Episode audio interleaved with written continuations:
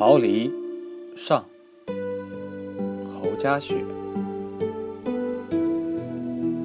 男人从昨日傍晚登上的长途巴士走下时，已是第二日清晨时分。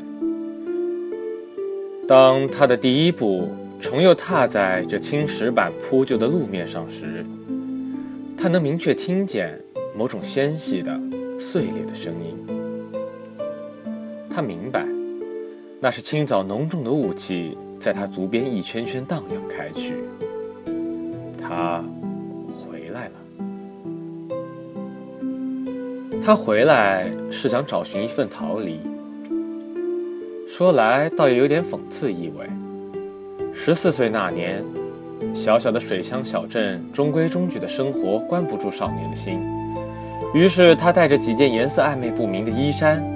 能找到的所有现金，以及正在萌芽的憧憬，逃离了家乡。而如今，他为了觅得逃离，竟又逃到了最初逃离的地方。他莫名，不如说是出自本能的回到了这里，笃定的迈向他的逃离。这样可不好哟。身体某处的警铃暗自响起。某根弦以不自觉的姿态绷紧。当你对一个人、一件事绝对信赖的时候，是会失望的哟。放松，他对自己说：“是的，任何人、任何事，可是不应该包括这里呀。如果这里也成为了那样的所在的话，那么……”他那一成不变的表情都被几分情绪的波纹扰乱了，于是身体内的另一个声音也不忍和他争下去了。终于，有了片刻的心安。男人前几天才在碟片屋租了张碟，看完他哭了，眼泪流出来的时候，他自己都没有意识到。就像他现在的生活中数不清的改变，想要的、不想要的，都在他没有意识到的时候，就这么发生了。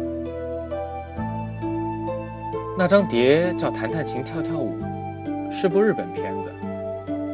看完这部电影，他知道了个词，叫中年危机。他现在的状态兴许就是这样。他不知道用中年危机形容是否确切。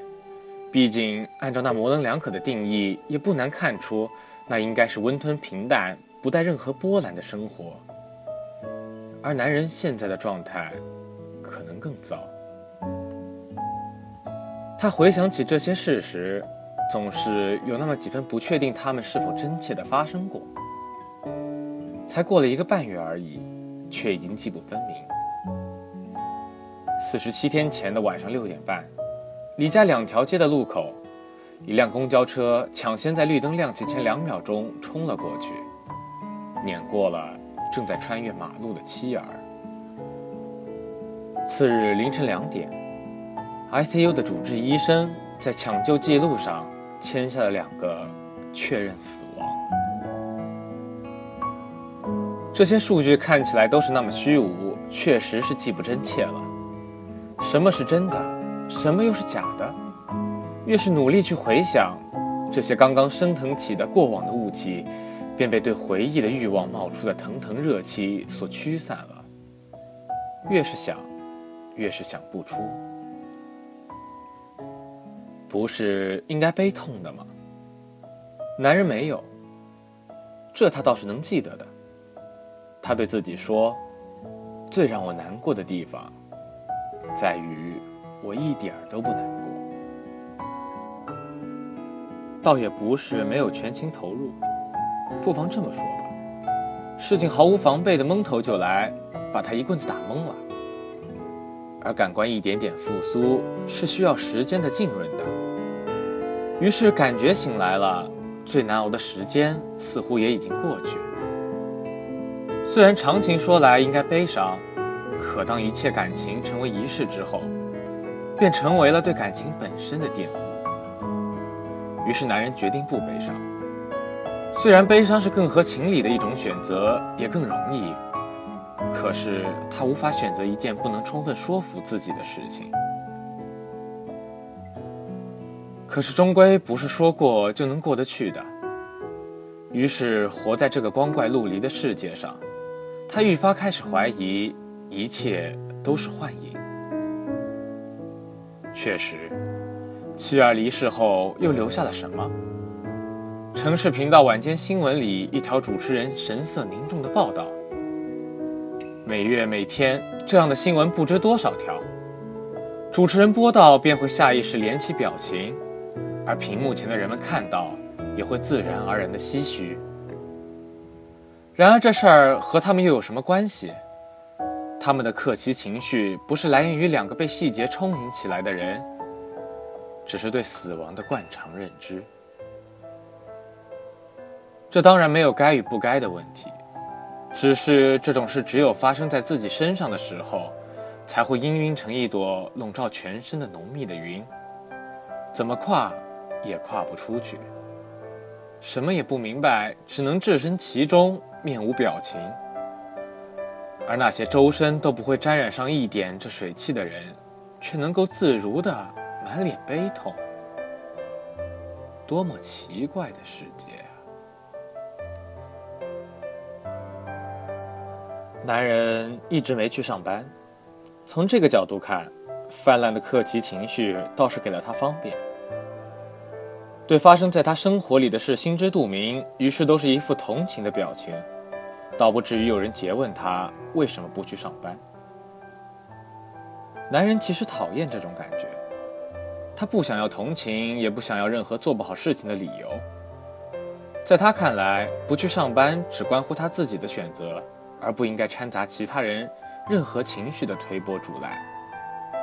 他只是不想上班而已。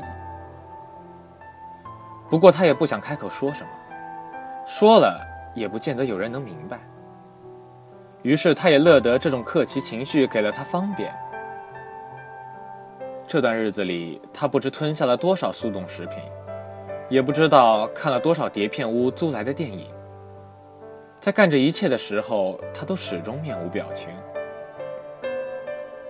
直到那一天，他看到那部《弹弹琴跳跳舞》，影片结尾，女主角一袭桃红晚装，在一束灯光的追随下，不疾不徐地穿过舞池。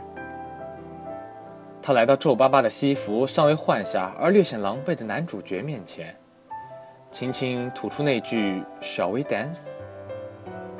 于是。一曲 Shall we dance 响起，就像小时候看的胡桃夹子。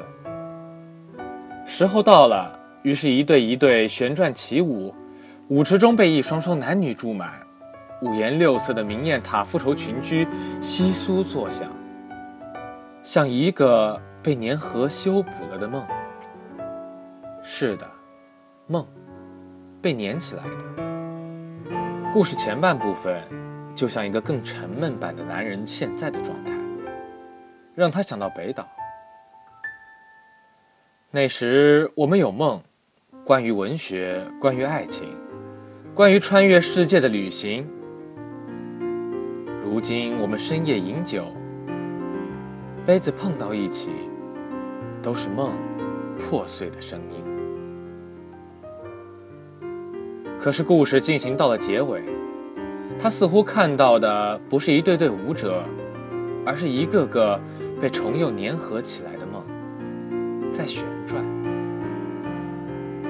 虽然裂痕真实存在，无法抹去，但这些梦却忽又能向前走了。男人想，我的梦也碎了呀，可是有谁来粘呢？大概不会有了吧。他哭了。他什么都想做，却又什么都做不了。他想逃走。就这样，男人乘了最早的一班车，回到了小镇。小镇上没有亲人，说确切些是不再有亲人。当男人还是男孩时，准确说来是只有五岁的时候。父母为了逃离城市的喧嚣，来到了小镇。而二十八年后，他们的儿子怀着与他们当年不同的心境，但却以同样的姿态再度来到这座小镇时，他们已经不在了，只剩下当年那座白墙黑瓦的宅子兀自留存。之所以说是白墙黑瓦而不是粉墙黛瓦，是因为多年风雨的打磨洗刷，让这座小楼的色彩已经很难用粉黛如是优美的字眼来形容了。但至少也是一个去处吧，男人想。能让人安心落脚的地方，委实不多。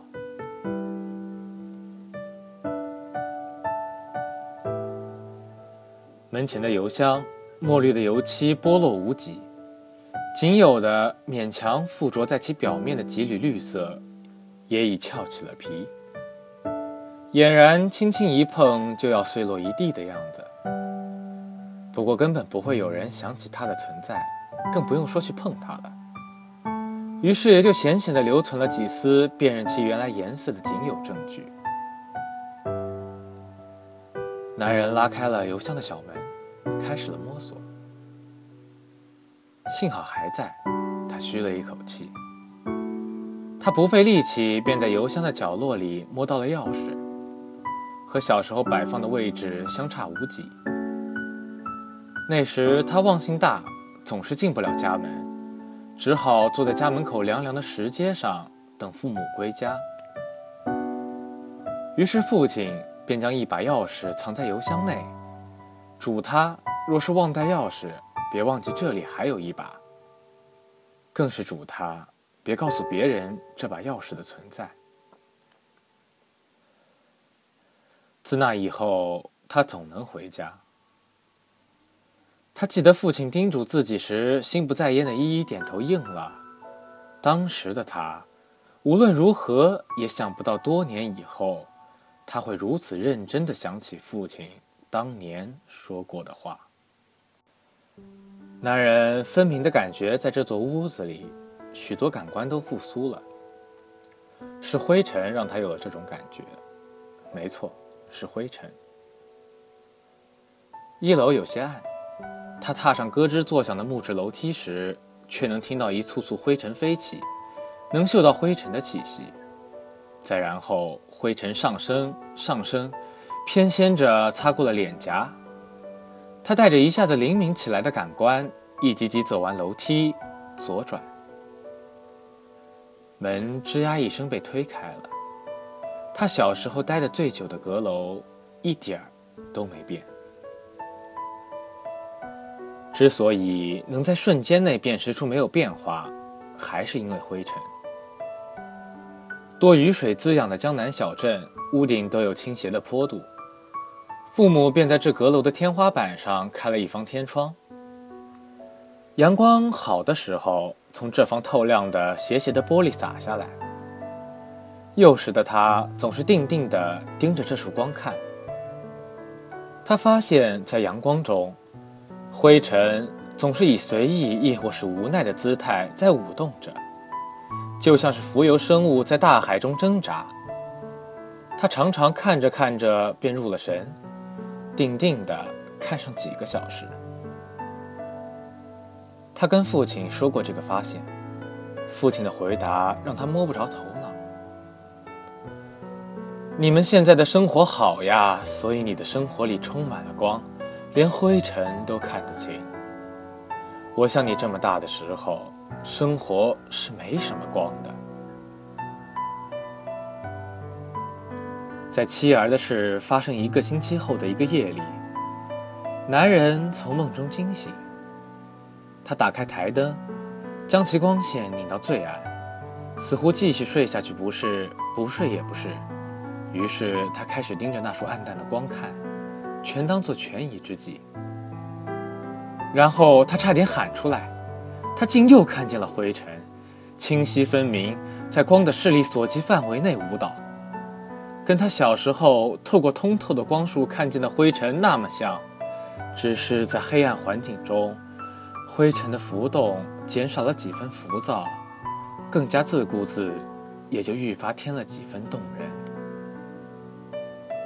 他那时候很想告诉父亲，并不只有在充斥着光的空间内，才能见到灰尘的舞蹈的。在光暗淡的、近乎看不见的空间，灰尘的舞姿更动人。可是，父亲没有机会知道了。而现在，他立在小时候凝视灰尘舞蹈的阳光内，只觉得这灰尘上下浮动挣扎。就是每一个真实生活着的人。